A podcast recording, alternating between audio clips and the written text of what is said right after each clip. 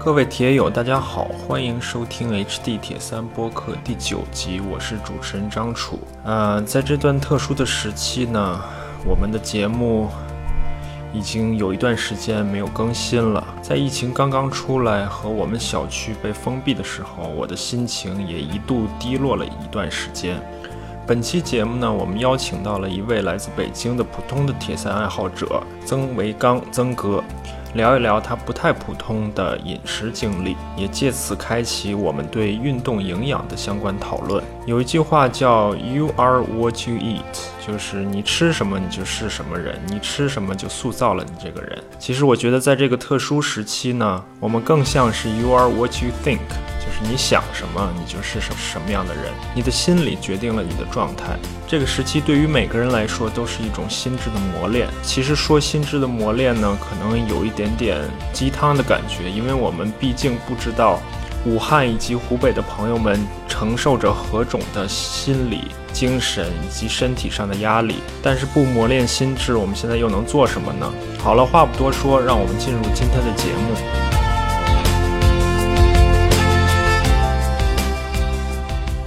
我们在这个特别的时期呢，我跟曾哥，曾哥呢算是我们铁三俱乐部的一个朋友吧。然后我们在特殊时期，我们只能通过这种连线的方式聊一聊。呃，其实我对曾哥生酮饮食的经历呢，也不是很了解，我只是大致知道他进行了一段时间。所以呢，最近我看了一本书，里面呢讲了很多饮食与健康相关的事情。所以呢，我也想起来跟曾哥聊一聊他的经历。看一看生酮饮食，一方面是在这个日常生活健康方面，另一方面，尤其是跟我们耐力运动、铁三运动很多方面是相关的。所以呢，我们就这些话题一起来聊一聊。既然谈到生酮饮食，我们应该大概先明确一下什么是生酮饮食。我的理解啊，曾哥就是。当人体限制自己的碳水化合物摄入到一定程度，在胰岛素分泌低到一定程度的时候呢，人体的肝脏就可以分泌出这个酮体，用酮体来用燃烧脂肪的这种方式来给人体供能，甚至是给自己大脑供能。因为常规认为的呢是只有这个葡萄糖能给大脑提供能量，但其实呢，在人体进入生酮状态之后，也可以用这个酮体来给大脑提供能量。所以就是说，人体进入生酮状态之后，它绝大多数都是通过燃烧脂肪的方式给身身体、给生命提供所需。我不知道我这么理解是不是？就是我们不谈那种。特别科学的，从比如说从细胞生物学，就今天整个的节目，我们也，咱们咱们俩也没有到那个水平，到那个层次，大致的机理方面可以说一说。嗯，对我我对大大致的方式机理是没错的。然后呢，我我大概说一下吧，怎么开始做这个事儿。就是我练铁三大概是比你要晚啊，我大概是呃五年前开始练铁三的。然后一开始呢，就是其实比较简单的，就是为了减肥，然后恢复身体。当然身当时身体不太好，是哪方面不太好？就是提提升体质。当时除了体重之外，基本上就是方面吗？嗯，除了体重之外，对，除了体重之外，主要还是就是正常的中年中年男人的问题嘛，三高嘛，血当时血血脂血脂比较高，血糖比较高，然后尿酸高，然后去体检的时候，医生跟我说，你这个再不再不改善一下，可能再过两年就要出现问题了。啊，当时也是中度的中中度脂肪肝。那你的三高跟你的基本上是就是这些这些问题啊，所以当时那你的三高跟你的铁三以及生酮饮食这三者之间的时间顺序是什么？呃，就是就是因为我年轻的时候运动比较多，后来后来到了三十多岁以后就没有怎么运动了，然后就可以说是呃，就是有大概十年时间没怎么动，然后就开始发胖。然后这个各种这种身体指标也就开始出问题，然后那个时候呢就开始做运动，呃，开始大概是五年前开始练铁三，嗯，啊，那个时候练了时间呢，呃，是有效果，确实有效果，然后呢，各种这种指指标开始降下来了，嗯，啊，但是呢，有一点是体重一直没有降，啊，啊，体重一直是维持在一个大概我一米七五。然后维持在一个七十八七十八公斤的七十八到就是公斤上下吧，这么一个体重。嗯，呃，但是七所以所以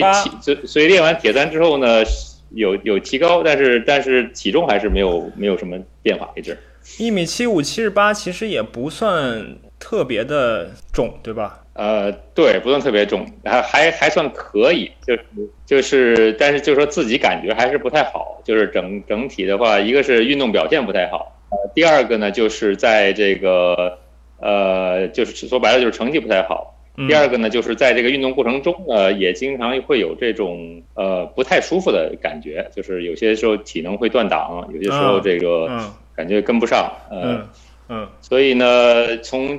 大概前年开始吧，做了在在就是网上看了一些东西，我自己也比较喜欢上一些一些国外的网站，油管啊什么这些，呃一些 Snow Twitch 这种这种网站。然后就开始接触了一些呃关于这个其他的这种这种这种方式，就是这种运动方式的一些东西。然后开始接触到生酮饮食。嗯。呃，那其实开就就是看了大概有几个月小半年的时候之后呢，研究了一些东西，觉得还挺有意思，想想自己就是尝试一下。嗯。所以最初的这个动机呢就是减肥啊，实际上就是就就就想就想减减肥。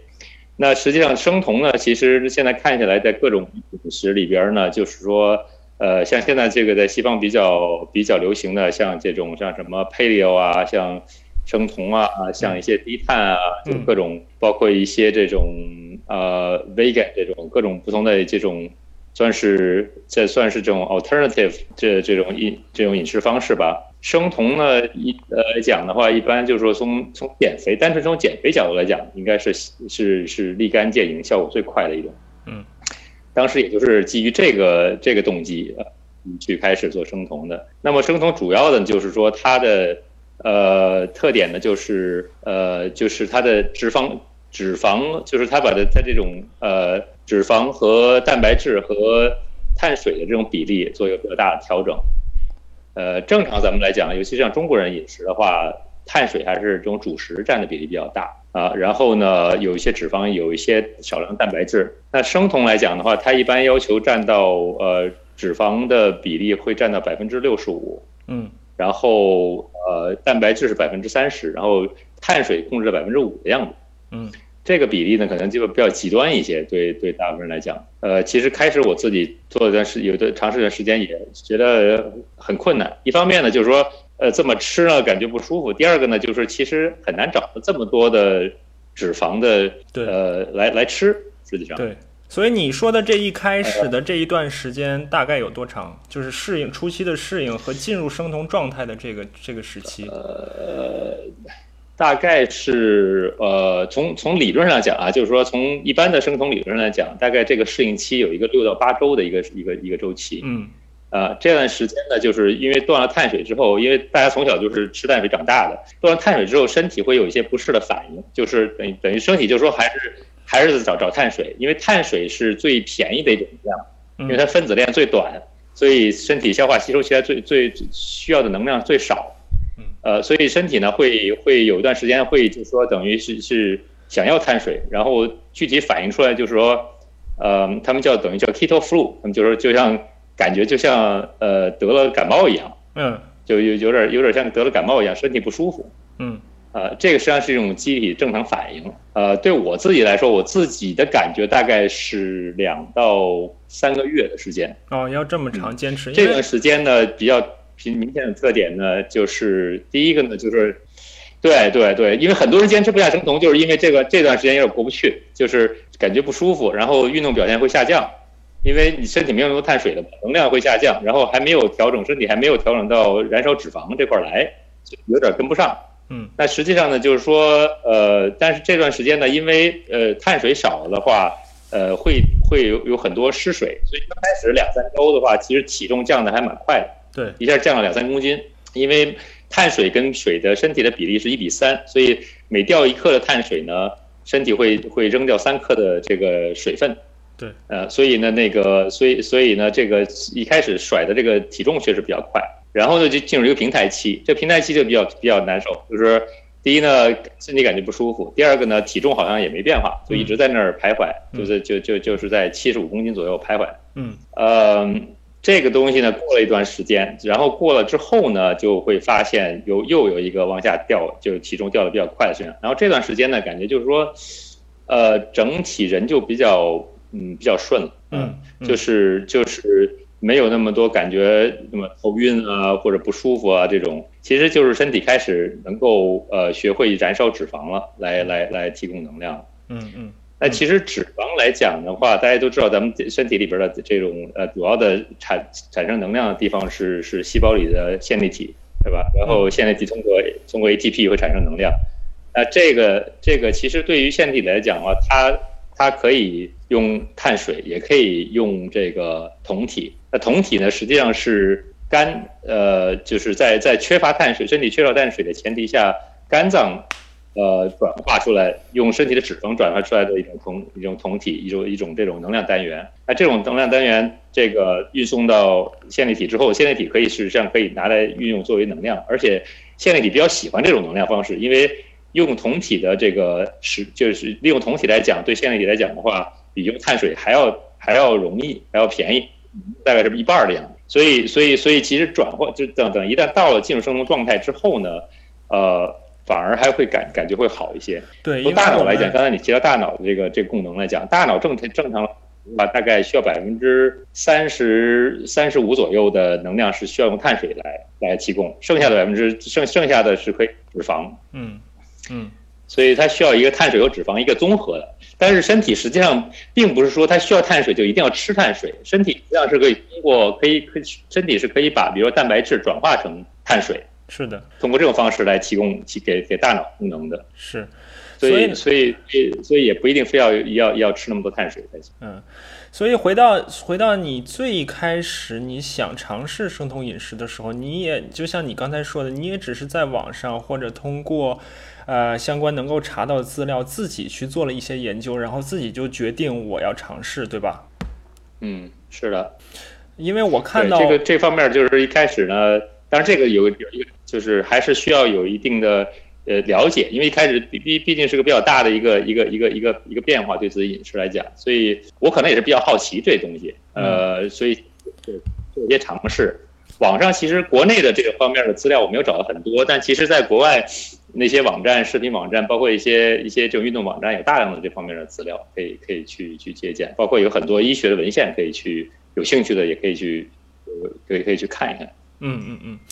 因为是这样，就是我我们聊之前呢，我也看了一些东西。有国内的医生说呢，他两点原则，一点呢是生酮饮食一定要在医生或者是营养师的指导下来使用；另外一点呢是说，他目前理解的生酮饮食还是作为治疗性。所以这两点呢是他的意见。我们今天聊的这些东西呢，也不是说我们一定要去极力的推广生酮饮食。我觉得作为我个人来说呢，我对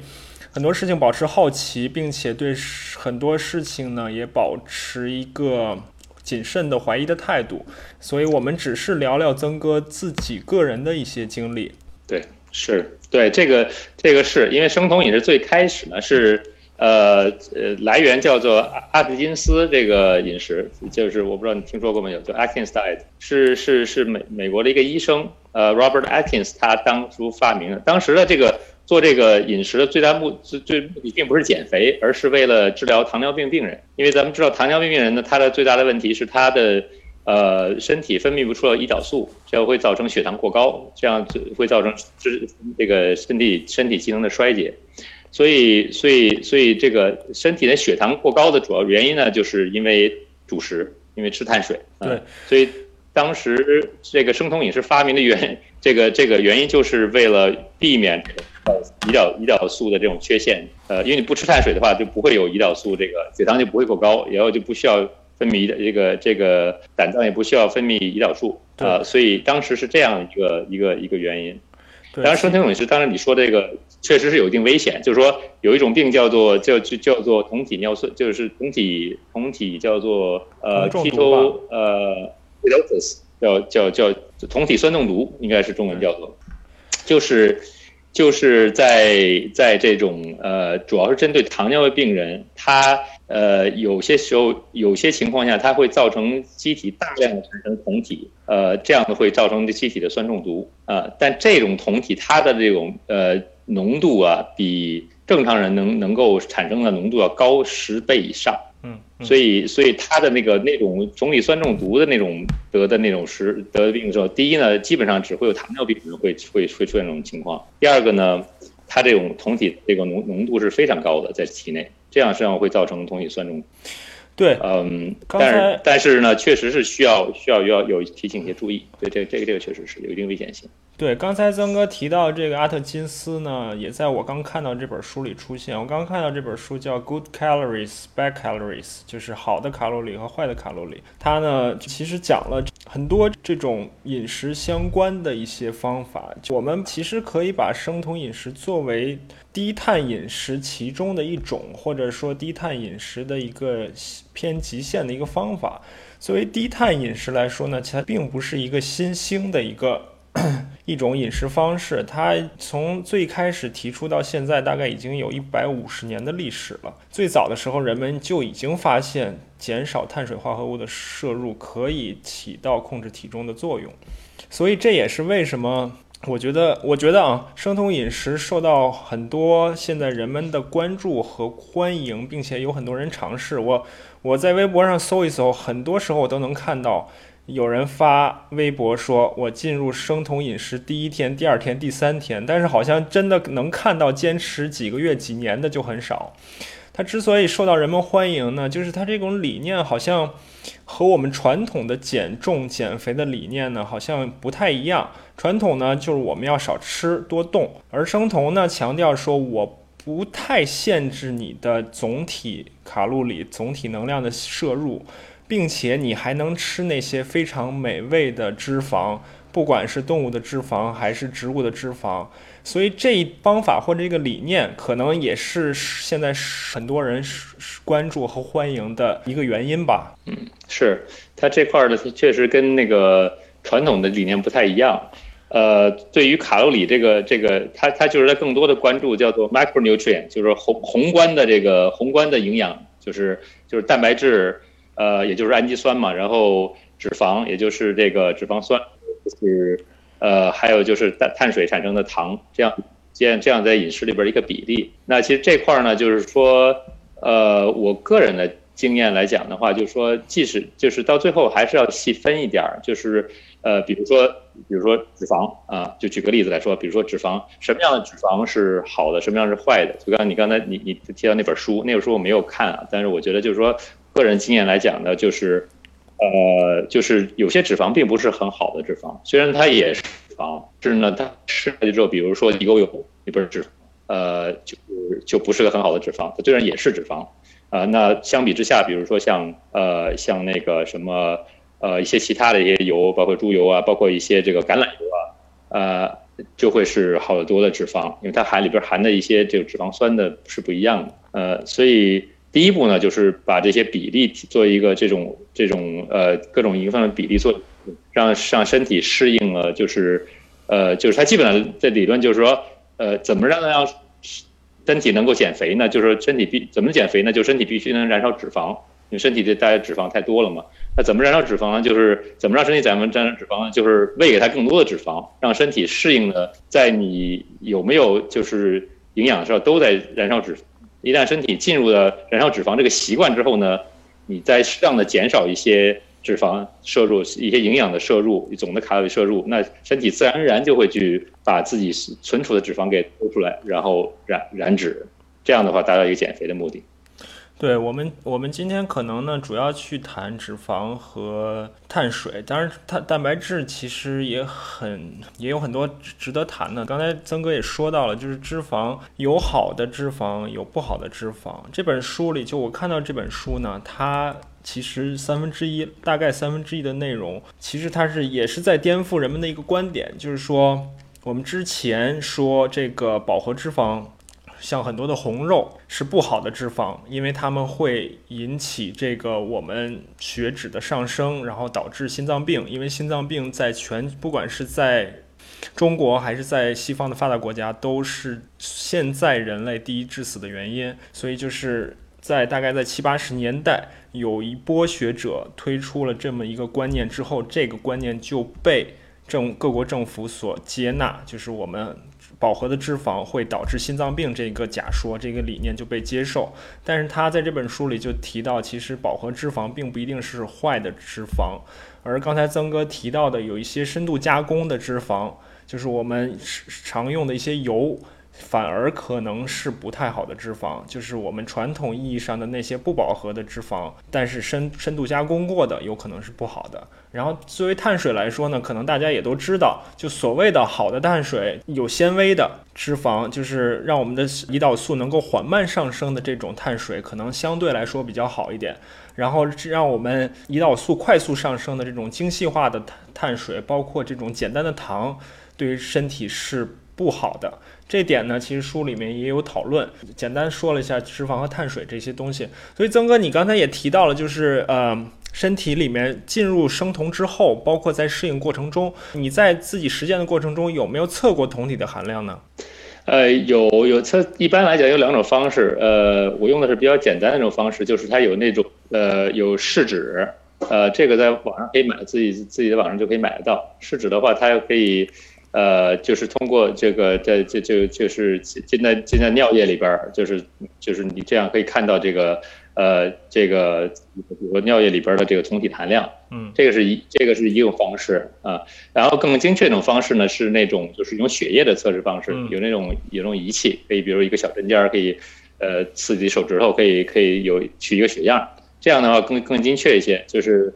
呃就是像比如尿液就类似于有点像。呃，通过这个，呃，通过这个这个，举个单，就咱们作为铁三的一个类比的，就有点像通过心率来，呃，心率带来看这个做工，啊，所以它是一个有滞后的，而且是个间接的一个测量方式。嗯，那用过血液这种方式呢，就有点像用功率计，啊，它是一个实时的、准确的一种这种这种测量方式。呃，都可以。其实，其实我觉得就是它从从。呃，很多时候像我我我这个人不是很很精细的那种理工理工性的理工，完全是理工男的那种样子，所以我觉得在一个一方面是这种一种测试，就有有一些一一些定量的东西，然后还有就是自己的体感结合起来看吧。对，所以能看到能看到什么时候进入生酮。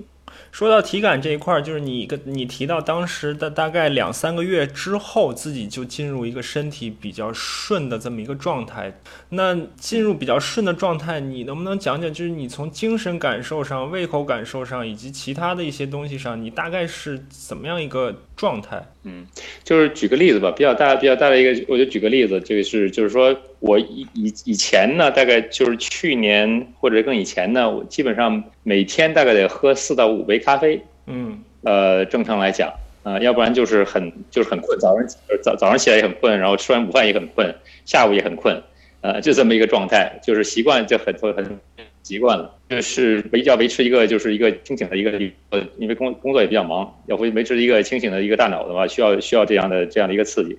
呃，然后回到家呢，晚上你喝了四五杯咖啡之后，其实回到家实际上是很累的晚上。呃，我现在呢，基本上，嗯，昨天喝了一杯咖啡，但是可能这一周一周我就喝了这一杯咖啡。嗯，呃，嗯，所以呢，实际上就是头脑是一直比较清醒的，而且下午现在也没有一个，一般没有说吃完午饭之后一个犯困的一个一个一个这种情况也没有。啊，基本上就是比较是，就是因为血糖，因为。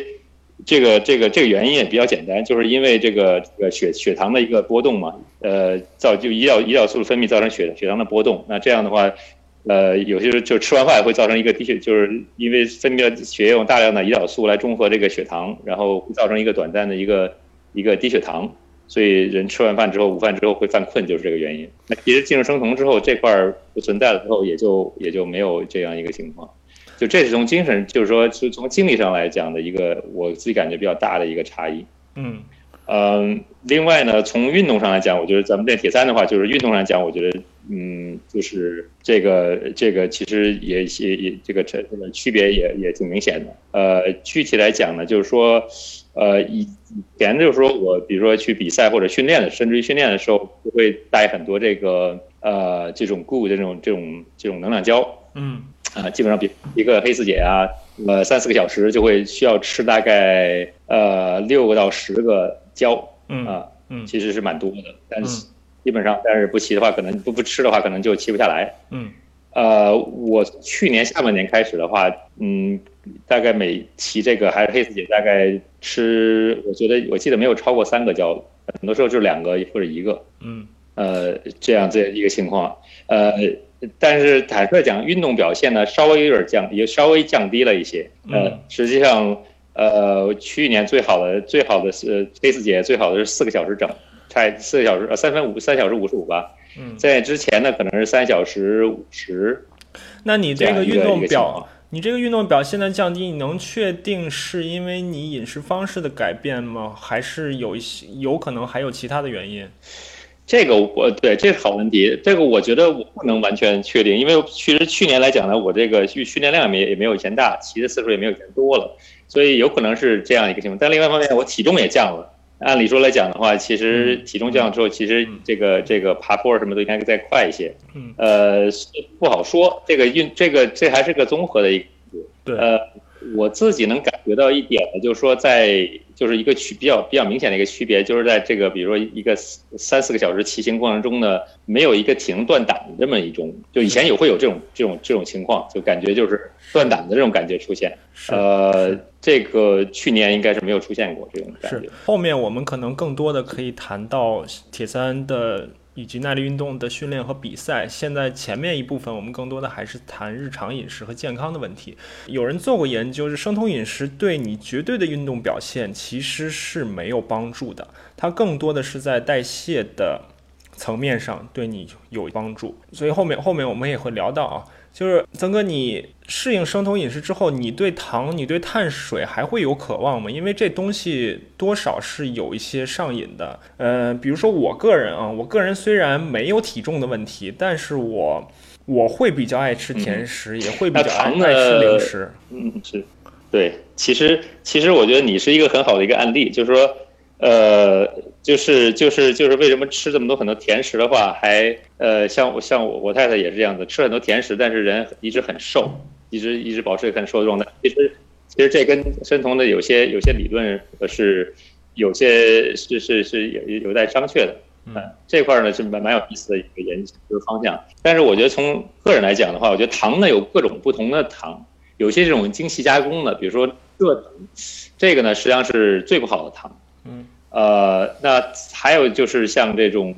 就是就是这种呃主食里边的糖，呃会稍微好一些，然后再再有就是在。像那什么一些粗粮里边糖就会更好一些。那其实从这个角度来讲的话呢，因为我一直不是特别喜欢吃甜食，所以这对我来讲的话问题并不是很大。呃，主要的问题出在主要的问题出在这个主食这块儿，因为我一很多我一我是比较爱吃面啊。呃，然后然后这块儿呢，包括一些这种各各种各样的面啊，西餐的、中餐的，呃，这块儿呢其实还是有一段时间呃挺不适应的。呃，会会会想吃猪肉，包括现在，我其实就是有时候我也会也会吃碗米饭，因为这个生酮饮食里边也有一个叫 carb carbon ratio 的这么一个概念，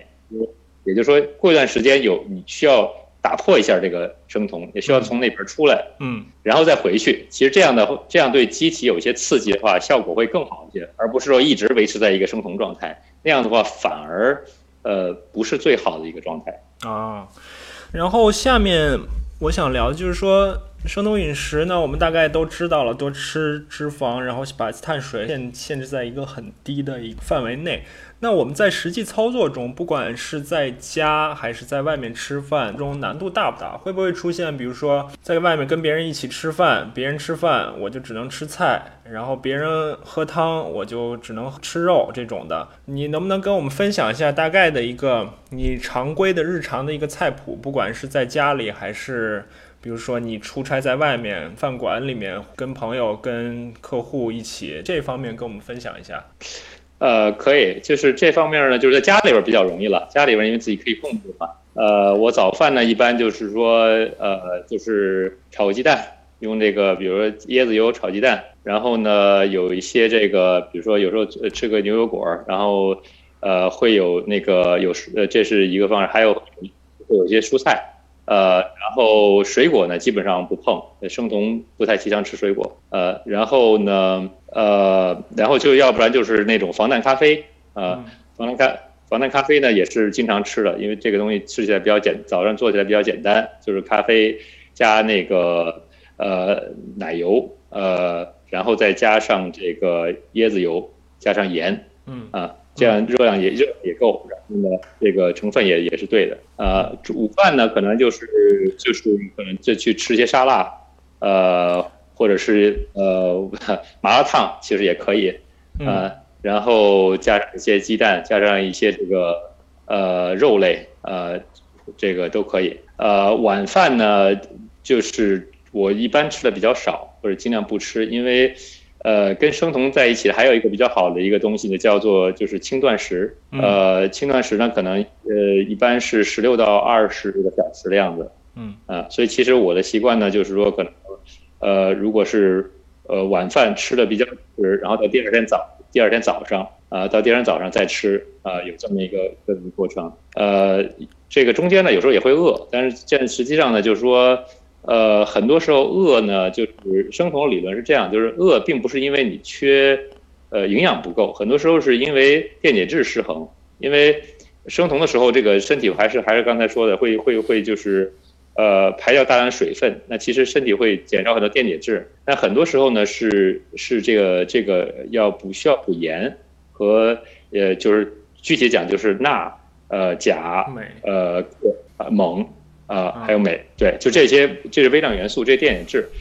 呃，所以人为什么会有时候会觉得没力气，就就是说缺缺盐会没力气，就是因为钠和就是就是钠钠和锰这两个这两对呢，实际上是 ATP 呃产生能量的一个一个一个必须要的这种电电解质，呃，所以所以这个人缺缺乏这个钠钠和锰的话会没有力气，所以这个是要补回去。所以我发现很多时候呢，其实喝一杯盐水就不饿了啊，就是没有这个就就就。有就就就不会有就有饱腹感。实际上，身体并不需要，并不需要那个糖，也不需要那个碳水，其实也不需要这个能量，它只是只是这个发出了一个错误信号。因为你每次从身体来讲，以以往每次吃了饭之后就有就有力气了，就有电解质了，所以对身体来讲，这个就是条件反射，就跟帕夫洛夫的狗一样。那那其实它就要那那还是要吃东西，但其实它缺缺的电解质，并不是能量。那在外面呢，在外面吃生酮的这个难度大不大？呃，在外面就比较难了，因为像我经常出差，所以这个实际上是相当的困难一件事儿。所以我现在过去这一年呢，出差的时候，我这包里现在多了很多东西，最最主要就是吃的 啊。然后我会带一些什么呢？主要 主要会带这个，主要会带坚果，呃，最最最多就是坚果，嗯啊，然后呢会带带有条件会带一点 cheese。啊，但 cheese 也很很很也很也也也也得选，有些精加工的 cheese 还还不如不吃呢。呃，还所以要要吃还是要吃那种比较天然一点的。呃，但是坚果呢没问题，坚果像这种呃像什么榛子呀，什么这个核桃什么这些呃都是很好的。呃，这个坚果就是所以坚果的这个这个脂肪和蛋白质含量都很都很好。呃，而且但有一些叫特别好的坚果也也也是。呃，碳水也比较少，但是尽量不碰像花生啊、腰果这种这种碳水含量高的这种坚果。是，我还我还很爱吃花生。呃，是我其实也很爱吃油酥花生，但是这个 但这个这个到过去这一年基本上就就不碰。对你刚才说到，所以跟如果是出去没有，嗯。你刚才说到轻断食啊，就是我关注的很多尝试低碳或者生酮的耐力铁三运动员啊，他们可以做到一天三顿，但他们的一天三顿是中午开始吃第一顿，就是早上一杯咖啡，然后就开始训练，然后中午第一顿，下午第二顿，晚上第三顿，就他们的这个断食可以从前一天晚上到第二天的中午，他们都可以维持自己生正常的生理机能，甚至正正常的训练都是没问题的。嗯，对，这个是这个是一个另外一个方式，也也我觉得在国外很多人是这个，因为大家都有吃晚饭的习惯，如果不吃晚饭的话，其实显得很不合群儿。呃，所以所以呢，就是很多人是这个习惯，都这都没问题，而且喝咖啡是很好。就是说，我现在也是养成那个习惯，就是说，像生酮也提倡，就是说，呃，就是先运动再吃饭，呃，所以而且最好是运动前先喝咖啡，因为咖啡会提。会它这个会提升人的这个新陈代谢，会会其实就会这个加强这个就提高这个呃酮体的产生和和那个热就是脂肪的消耗。是的，所以所以就是呃所以只就是提倡的是先喝咖啡再运动。那现在一个新的理论也是，就是说以前咱们就总是说运动完了马上要要要补充能量，要要这个不碳水不蛋白质。实际上呢。补碳水，对，补 B 补碳水，补 BCA 什么这些东西，呃，但其实呢，这个现在一个新理论也是，就是说，呃，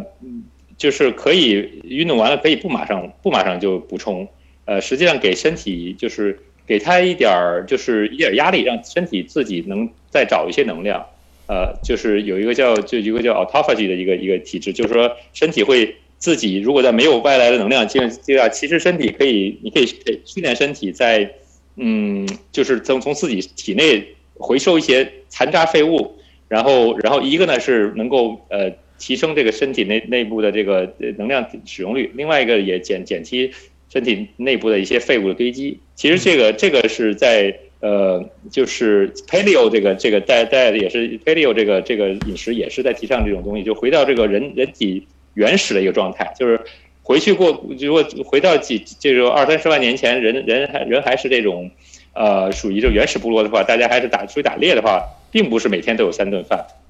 而且并不是说这个，呃，每次去打猎马上就有吃了，呃，有时候经常会人会经常会这个呃饿一段时间，但其实这种东西并不是并不是坏事，并不一定是坏事儿，啊，也就是为什么，就是因为人体在这么长时间内已经。适应了这样的这个这样一个结构，基因也已经调整了这样一个方式，这样一个方式，呃，每天三顿这种这种这种吃的很饱的方式，也就是最近一百年才有的。对，这其实有些咱们很多时候这个说现在现代的有一种理论现在是这样，就是说说现在这个人类现在为什么很多病呃越来越多，包括这这些癌症啊各种各样的这种病越来越多，呃一一些原因就是因为这个现在饮食并不是人体所设计的呃应该有的饮食习惯。对。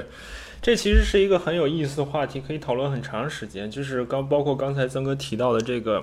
所谓的 Paleo Diet，就是我们的石石器时代的这种饮食方法，这很有意思。就是一方面呢是说我们人到底适应什么样的东西，真的是要。回到二三十万年前那种饮食方式吗？还是说人体其实也是在进化的，它的基因也是在改变的？因为如果真的回到石器时代，我们并没有奶任何的奶制品，奶制品也是后面才出现的，所以我们人体进化进化也进化出了一些奶制品的适应能力。当然，现在也有人这个乳糖不耐受啊，这可能也是进化过程中没有进化特别好的。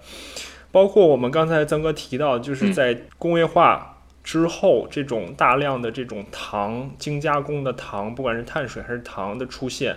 是不是人体真的不能适应？导致了现很多的现代化的这种疾病，长期的疾病，不管是心脏病啊、糖尿病啊、肥胖啊这些这些东西，听不清了。所以这是一个很有意思的话题。哦，嗯，就是我们刚才谈到，就人类进化过程中的饮食方面的适应，其实是一个很有意思的话题啊。这个我们今天可能也就没有时间展开来谈了。所以呢，下面呃，我想聊就是曾哥你在。能听到吗？啊，可以啊，清楚。就是你在这个实践的过程中，肯定也会看到一些反面的观点，不管是你自己读到的，还是可能周围身边家人朋友也会有一些反面观点。我能看到的啊，最常见或者最直接的两点呢。一点就是说营养素以及膳食纤维的缺失，因为你不吃碳水以及跟碳水相关的一些蔬菜吧，可能蔬菜水果吧，尤其是我们现在很多常见的这种理论上是说水果里面有大量的营养素，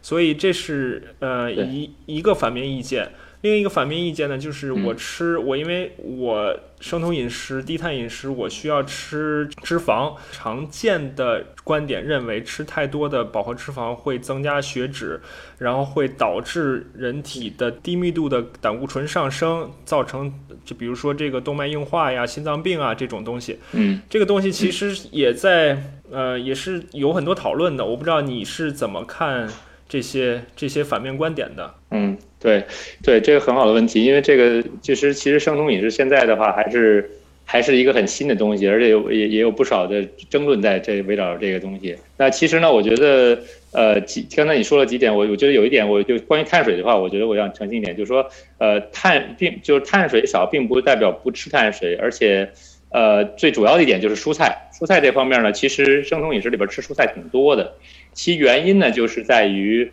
呃。蔬菜里边有两种碳水，一种呢是呃就是就是碳水，碳水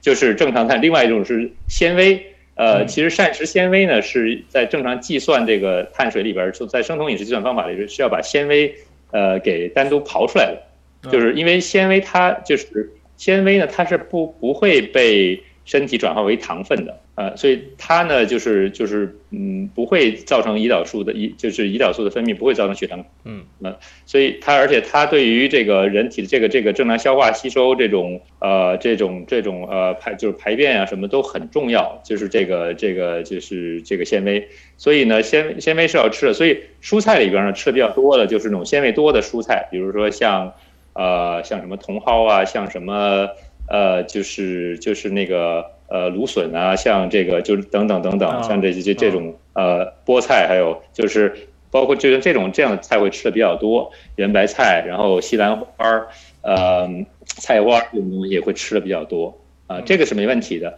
呃，什么样的蔬菜会有问题呢？就比如说像这呃甜瓜呀、土豆是啊，就是呃土豆，对土豆是 因为它这个就基本上全是全是碳水，呃，就会有些问题。呃，那水果的问题比较更大一些，因为水果里边含果糖。对。呃，果糖实际上是一个就是问题比较大的一个一个一个东西，所以水果里边主要吃的东西会是这种，呃，草莓，比如说草莓、黑莓、蓝莓、树莓，就这种呃含含糖相对少的这种水果，这个是这个在一定的量，这这样就是是可以的。对。呃，所以也并不是说水果一点都不能吃，但是但是要到就具体到什么。呃，苹果啊，或者什么就很很甜的那些水果，呃，可能就不行了。呃，所以我其实以前我本身也很爱吃香蕉，但这个后来我基本上一年现在一年没吃过香蕉了，就这个之后。嗯，然后另外关于嗯。关于肉类这一块呢，其实如果我们再把生酮再分的话，其实又可以分为，这不，当然这不一定是一个常见的分类方式啊，可以把生酮饮食分为纯素的生酮和纯肉的生酮。其实你吃纯素和你吃纯肉都可以做做成生酮，对吧？是是的，对这个这块就是看更更多是个人的一个选择了。有些人是 vegan，本来他就是素食主义者，他要生酮的话，呃，是完全就实际上是完全可以的，就是说。呃，素食主义的素吃素，呃，像生要做生酮饮食的话是完全可以的。这个这个就有一整套的食谱可以给到吃素的朋友们，就怎么怎么来生酮。呃，因为坚果，比如说坚果里边含有大量的这种脂肪，而且是就是那种所谓的好的这种呃好的就非非饱和的这个脂肪酸。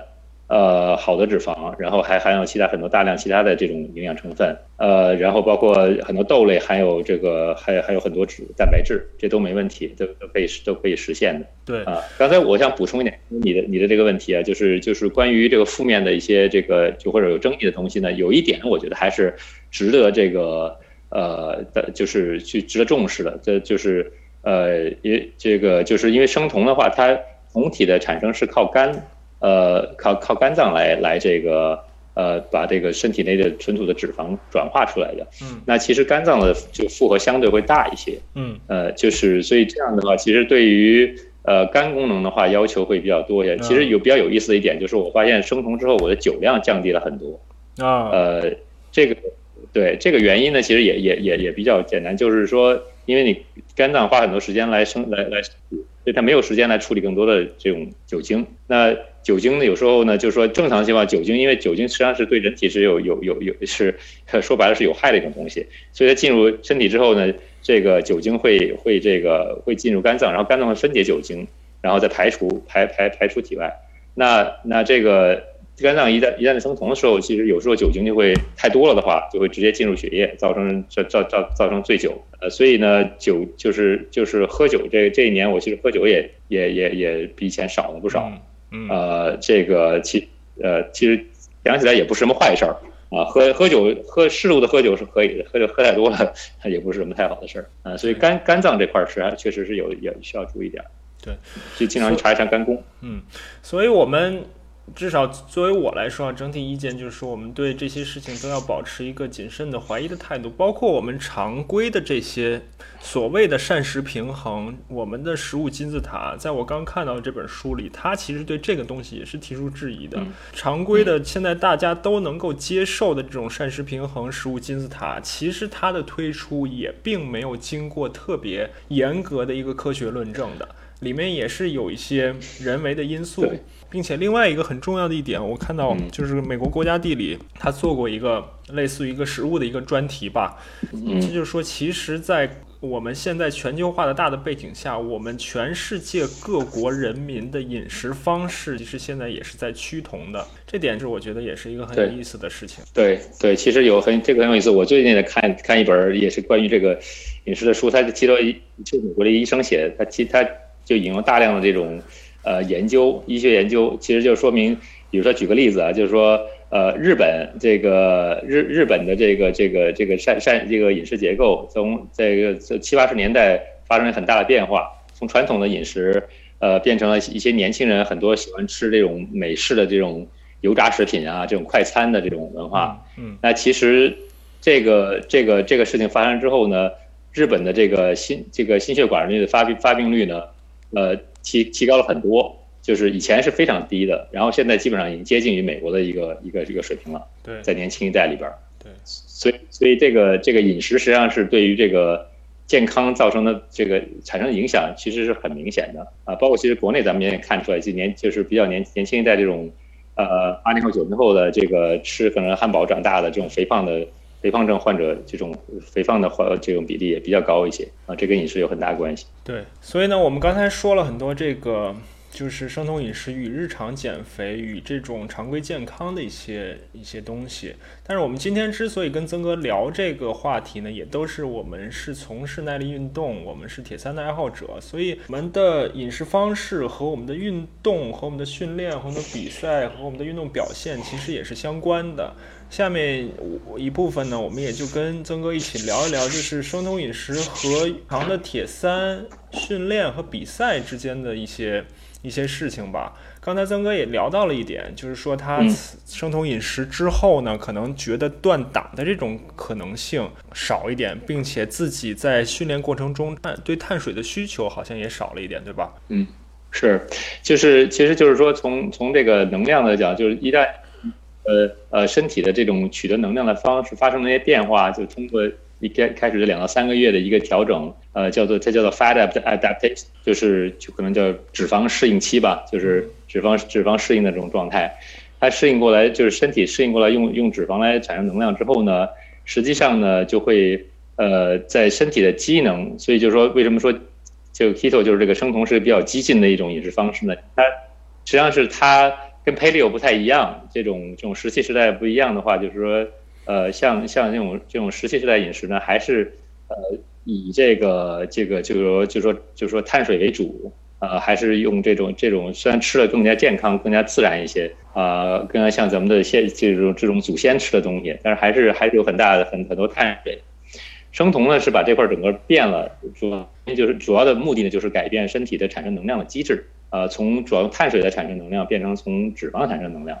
那其实这样的话呢，就是。呃，产生就是两个效果，一个呢就是呃不太容易断档，因为断档的原因是因为燃烧就是像身体在燃烧这个这个这个碳水的时候，它需要有碳水源源不断的碳水供给，一旦这个供给停了之后呢，身体的就会断，就是能量就会产生就会停止，是。就会停滞，那这样的话嗯体能断档，那它进入一个生酮状态之后呢，这个问题不存在，因为呃。就是即使就是就是最最瘦的，比如说这种马运动员或者百公百英里越野跑的运动员，呃，体脂可能在百分之十以下的，呃，就是计算下来的他的这种身体内的这种脂肪含量仍然可以连续完成五到六个大铁。呃，什么也不用吃，所以它实际上就是它的脂肪含量就这么多，所以正常的人体就是这样的一个一个一个一个构成。对啊，所以呢，呃，有这么多脂肪存储，一般像像正常人那就更多了。那这么多脂肪存存储的话来来讲的话，它就不存在一个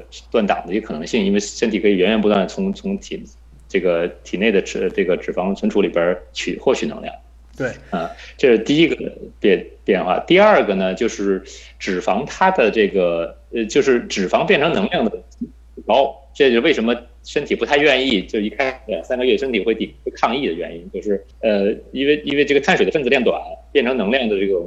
比较相就相对容易，呃，那那脂肪的分子链长得多，所以要要把它打碎，要变成能量，变成 ATP 喂给线粒体，呃，这个身体需要费很大的劲，啊。所以呢，就是它整个产生能量的这个效能会比碳水要低一些。呃，所以就是说，它这种就是就是这种做这种呃生酮饮食的人会发现，它就是爆发力这种需要力量方面的爆发力会有一下降。呃，所以所以所以会有这么两个不同的一个变化。没错，所以今天我们之所以讨论这个话题呢，就是可能更针对的是这种长距离的耐力比赛，比如说是这种 Airman 距离的，或者说你去跑这种百公里的越野跑，甚至更长距离的这种越野跑，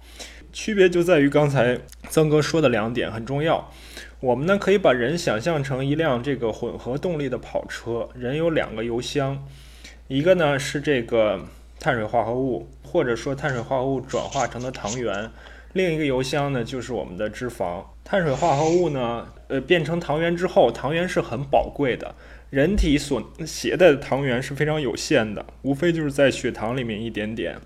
然后肝脏里面一些，然后肌肉里面一些。这些宝贵的糖原也就能支持你几个小时的工作。可能每个人的这个。根据每个人的燃脂能力不一样啊，就是它的糖原的消耗的速度也不一样，大概三到五个小时，可能这个糖原就消耗尽了。所以在这种情况下呢，你怎么样去尽可能的利用你这种取之不尽、用之不竭的脂肪，就是对于长距离比赛、长距离比赛运动员很重要的一点。另外一个特点呢，就是说长距离比赛我们的强度是相对偏低的，我们大多数是在这种有氧区间，或者说在我们的这个。有氧阈值之下去进行这个大铁的比赛，或者进行百公里的比赛，所以在这种强度下，也恰好是我们的燃烧脂肪的一个很好的一个区间。刚才曾哥也提到了，因为脂肪的脂肪慢嘛，你进行高强度的运动，你来不及脂肪还来不及转化成能量，所以在高强度的时候，我们反而会需要一些，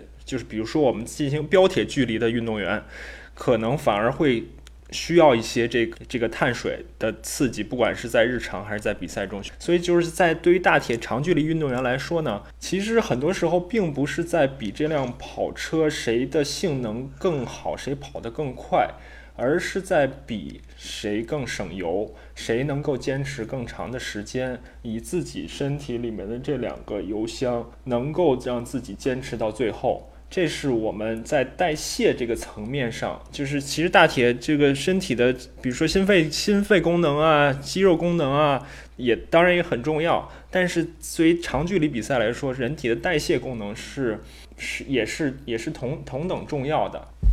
对，是这样。那个我你刚才这个比这个比例很好，我觉得就是这个把人比作一个混合动力的这个车啊，就是汽车这个比例，就是确确实是这样的，它就是有两个不同的能源。呃，一个油箱大一点，一个油箱小点儿。小点儿油箱的功率大，大点儿油箱的功率没那么大，但是这供能的能能供给能量更多。呃，确实是这样的情况。而且实际实际上，我觉得在在这个比赛过程中呢，可能还是个混合动力的情况，可能碳水和脂肪都会有一些。对。呃，就是就是都会有供给，就是看每个人的平平常的训练和这个身体调调整的状态，呃，都会它这个比例会会有会有不同。对，呃，所以这个其实其实据我所知呢，有有一些这种职业运动员，这种大铁的铁大铁三的或者大铁的职业运动员呢，呃，本身也是生酮饮食的这个，也是在也是在遵守生酮饮食。是。呃，可能就是这种耐力运动呢，呃，实际这种这种相对低强度的耐力运动，其实。呃，是比较适合于用这这个这个生用生酮饮食来来作为一个能量的一个一个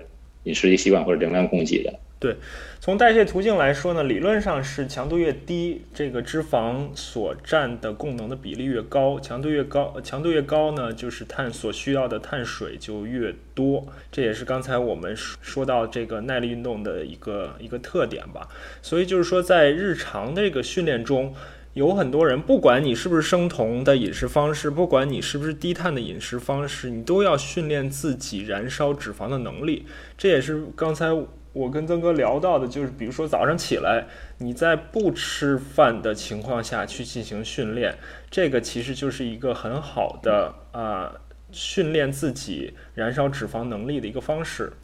嗯嗯，是的。这个这个这个就是这样，呃，如果经常做这种锻炼、这种训练的话，身体会会慢慢学会，就是说开始用更多的呃，更多的用脂肪来来提供能量。另外一点呢，就是可能有人会说，那我的身体内的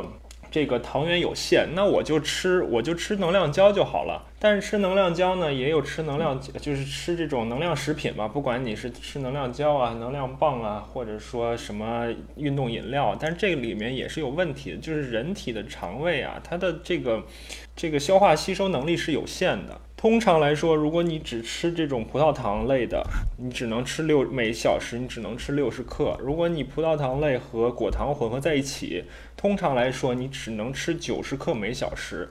这种情况下呢，对于你比标铁、比七十点三、比半程半程的这个大铁，其实没有问题的，因为你。你吃吃就吃了，从外界拿到的这些碳水化合物补充到身体里，也照样能工作。但是对于大铁就是一个问题了，因为你长你如果长时间的吃这么多的碳水在身体里，肯定会对你的肠胃造成负担的。为什么有很多人大铁比到后面就是出现肠胃不适，到马拉松阶段出出现肠胃不适，就是因为他的肠胃。没有能力消化这么多外界摄入的这个碳水。嗯，是这个，这这个确实是一个一个，就是这这这确实是一个问题。呃，在这个呃长时间的耐力运动里边，因为大部分的这个身体的血液就都进入四肢了。呃，一个的是一个是吸收能力有限，第二个呢就是说呃血液比较少，所以在这个。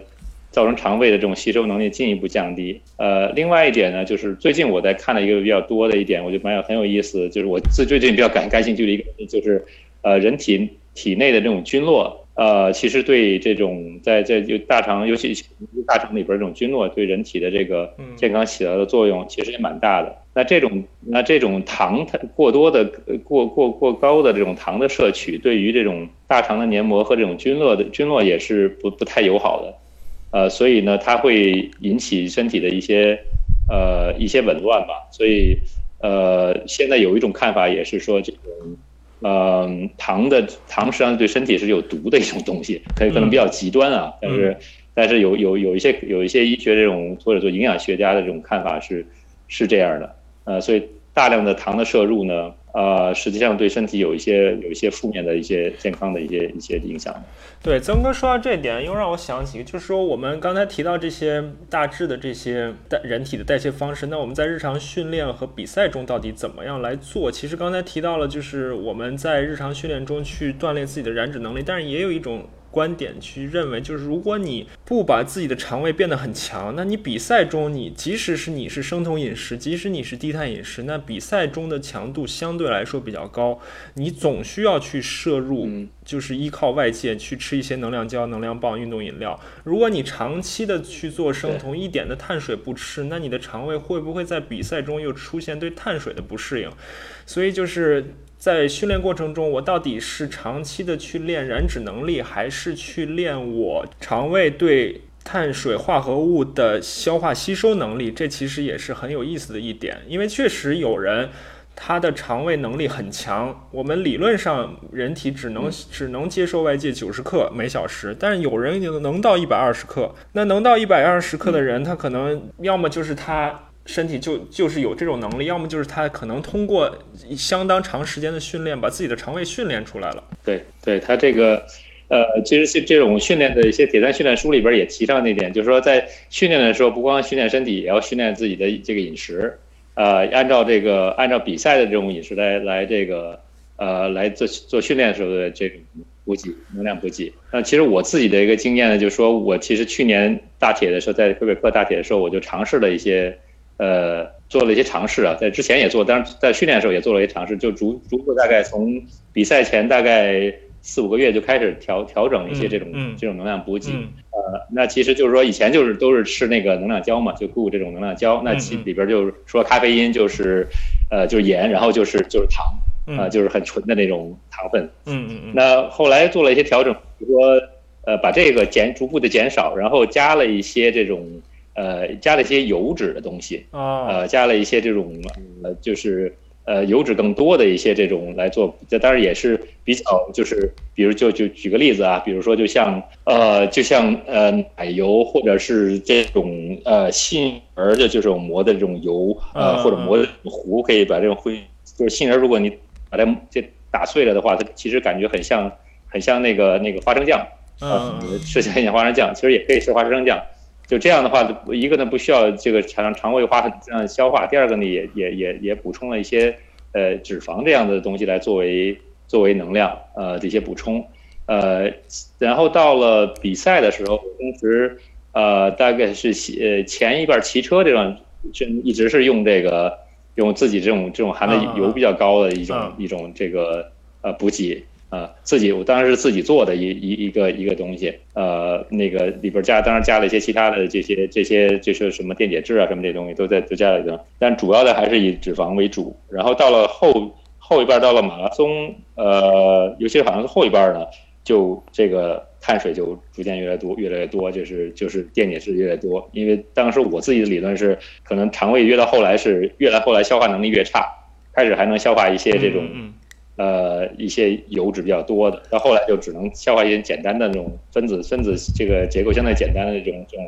这种单糖了。那那感觉怎么样呢？感觉上跟呃在之前的比赛有什么有什么差别吗？呃，我其实自行车这段时间感觉很好，然后跑步的时候也还好，没有我觉得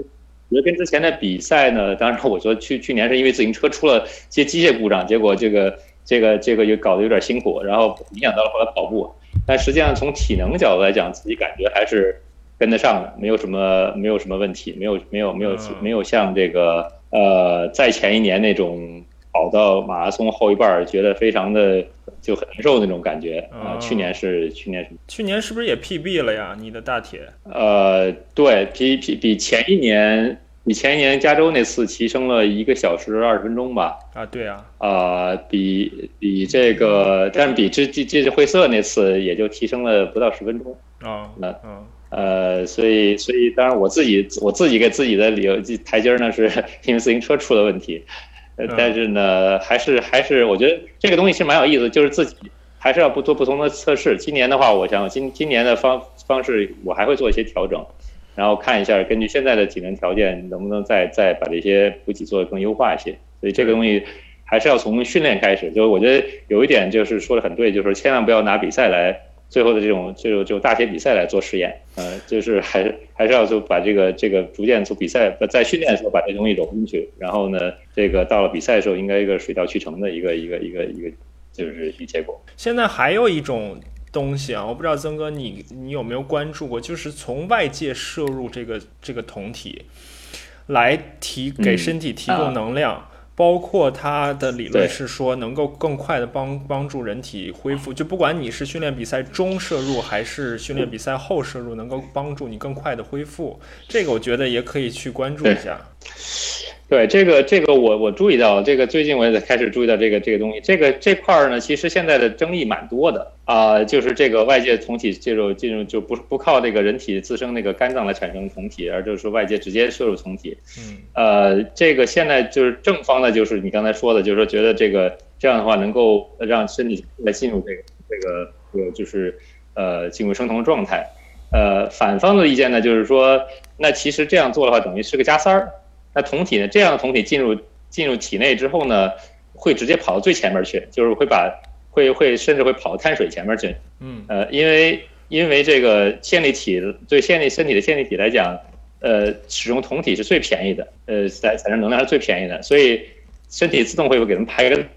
所以呢，从这种外界就是说就就摄入酮体会直接排到最最最最前面去。那后面才是碳水，然后后面才是身体的脂肪。嗯呃，然后然后这样的话呢，就是就是那其实起起不到一个一个燃脂的作用。但这个东西现在因为非常新嘛，所以大家双双方都还在争论。这个我觉得其实还是要看后以后的这些一临床临床试验的这些结果效果来看。对，从从我个人来说，我们刚才聊了很多训练和比赛。从我个人来说呢，我是觉得。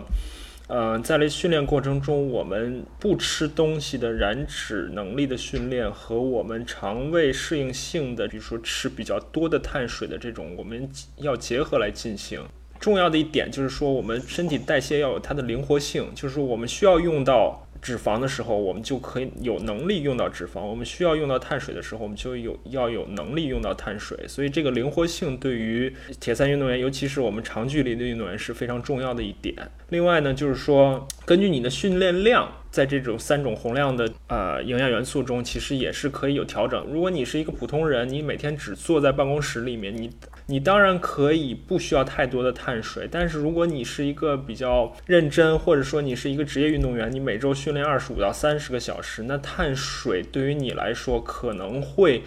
更重要一点。所以这个也也是根据每个人的活动方式来决定的。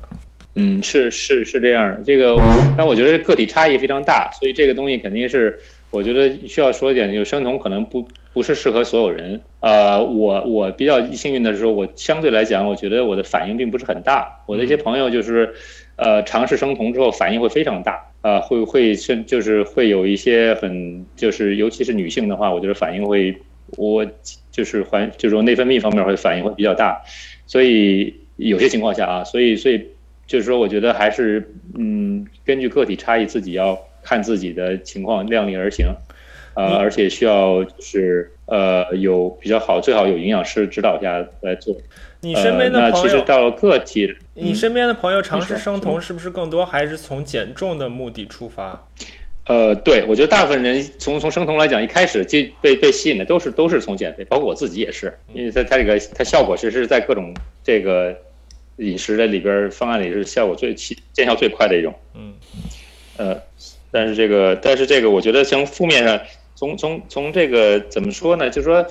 呃，具体到个体来讲，也也也也不太也也不太一样。有些人可能运动量并不大，就比较就是不没有什么运动量的人，但是他可能对于这个糖的需就是糖分的需求量更大一些。那就是有些人可能运动量大，但是也不一定有那么大。就这个不也不一定需要很多糖分，摄入很多糖分，所以这个还是要看每个人的这个肠胃和这个这个菌落的一种特点来来来来这个来定。对，然后从从我日常关注的这些相对高水平的铁三，尤其是长距离的铁三运动员来说呢，可能大多数人还是一个相对高的碳水摄入，然后有小部分人现在开始去关注这个，并且自自己去实践这种低碳或者生酮的饮食方式，所以这个我们也可以继续保持关注吧，包括就是说。这个饮食方式对自己一方面是运动表现，另一方面就是我们刚才谈到长期健康。对于长期健康的影响到底是什么？现在也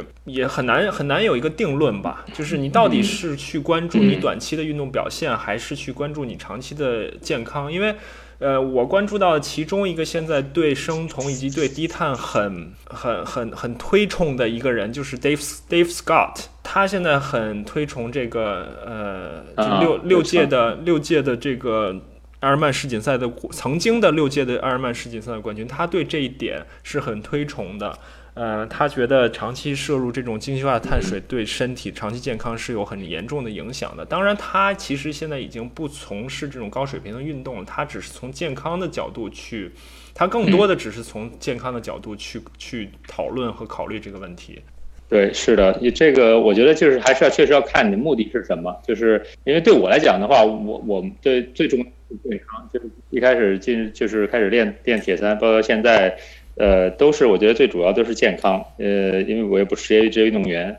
所以所以这块儿呢，就是生酮来讲的话，还是个新的东西，因为最长的，呃，就是我所知道的最长的人生酮大概是九年，就是我在看的一个一个 YouTube 上一个博主，呃，生酮了九年，哦，也还是很好，哦，哎，那他有没有你关注到你关注的这个博主，他有没有讲，比如说他？第三年、第六年、第九年这种长期的一个变化有什么样的？嗯，能看到什么东西吗？呃，有变化，就是有变化，就是其实减肥是很快的东西。对他来说，可能一开始就就是前一两年就减，就大概他大概是一年半的话掉了有一一百斤的样子。嗯，呃，所以所以就是从一个大胖子变成一个很很健壮的一个小伙子，就是呃这个是有变化的。然后呢，长期来讲，他就是说，呃，生酮时间长了之后会。呃，会有些衍生的东西出来，比如说，呃，就是比如说这种轻断食啊，嗯，或者是时间比较长一点的断食，就是比如说大概到呃四十八到四十八到七十二小时，呃，这种断食呢，我现在也尝试了跟着他做这种这种长两到三天这种断食，嗯嗯，呃，包括还有做一些其他的饮食方面做会很多。就是就就是饮食方面就会会就是持续的做一些调整，呃，就是可能到现在呢吃的动物脂肪也没有那么多了，哦，呃，就是更多的是吃一些植物脂肪会多一些，呃，然后会接触一些，比如说呃其他的东西，可能以前就喝咖啡，那现在会发现呢，慢慢就会发现，就是说，呃，其实茶也是很好一个东西，嗯尤其是绿茶，嗯。呃，绿绿茶其实对美国人来说是个对对美国人来说，绿茶是个很很很很奇怪的东西，因为他们喝红茶，正常来讲，对，呃，那其实现在开始接触绿茶，包括日本那种抹茶，嗯后来发现呢，都是有这种科学研究表明呢，就是对于这种身体的健康啊、长期的健康啊，包括呃这个促进酮体的这种，都都是有都是有帮助，都是有好处。所以所以实际上这个东西就像你说，就是一个审慎的一个怀疑态度，就是这个态度实际上是非常好的一个东西，就是不断的审视自己在吃什么东西，什么结果，有没有更好的结果，怎怎么来优化。就这是一个这是一个永远也也也也也做不完的事情，就是我不觉得是有一个标准的答案，什么东西是生酮是对的，其他都是错的。其实这个东西完完全不存在，那都是都是因为个体差异很大，所以这东西每个人都必须找到适合自己的那个那个东西，然后再不断的优化这个东西。是没错。我跟我老婆讨论生酮的时候，她说：“那你在国内，你至少要先保证你的这些肉类是安全的。对对对，肉，所以所以就是肉类呢，其实不光是国内的肉类，其实美国的这块儿，呃，西方包括北美的东西，就都有都会有很多问题。因为就是我现在其实现在开始我自己啊，就是生酮了一年多之后，现在我在最近刚开始尝试一个东西，就是开始逐渐减低减肉啊、哦吃的肉的东西，这哦这个这个这个，就是动物脂动物脂肪和动物蛋白质的，呃，其实本身动物脂肪、蛋白质没有什么太大问题，本身它如果是干净的话，没有什么问题对。那现在呢，有很多这种这个这个肉类里边含了大量的这种抗生素，呃，还有还有大量激素在里头，是。呃，为了这个为了催生嘛，是，所以这个这东西最后自己整体就那这样大量的身体里有大量的这种这种抗生素和抗生素，实际上是对于这个这个肠道菌落是一个一个摧毁摧，是一个毁灭性的一个打击，实际上是嗯呃会让肠道会造成肠道紊乱，然后激素呢的问问这就更不用说了，就负面的问题很多。呃，所以呢，就是相对来讲，植物的这种非非转基因的这种植物的这种呃脂肪呃更好一些，包括蛋白质也是是。是是。好了，我觉得我想聊的基本上就这么多，感感谢曾哥啊，希望这个没给你感没没给你感感嗯，感谢你给我这个机会 谈一谈，其实我嗯挺好的。对，希望没给你这个断食带来太大的能量消耗啊，你还能坚持下去。哦，没有，其实感觉挺好的。昨天昨天就是昨天还有有段时间，第一就断食，一般来讲，第一我这第第三次做这种三三天的断食了，就是第一天一般都会感觉很很差，就是有点昏昏昏沉沉的，第二天就会感觉好很多，啊，呃，然后第三第三天就非常好了，然后然后据说到第四天，其实到第五天就要开始出问题了，我 从来没尝试过第四天、第五天什么样，所以看看看看明天怎么样吧。对，我们还是按部就班的来。对对，逐渐来，逐渐来，千万不要，千万不要一一一口吃吃吃吃个胖子，这个对，也不要一口一想象一自己一天一一星期一个月就就能够瘦成一个瘦子，还是还是要嗯关注长期的一些变化和趋势吧。对对，关关注自己身身体身体的声音很重要。对，好，那今天我们咱们就先聊到这儿，然后然后嗯以好的好的以后随随时关注关注你的变化。嗯，好的好的，好，那先这样啊，谢谢，哎，拜嗯，拜，拜拜。拜拜。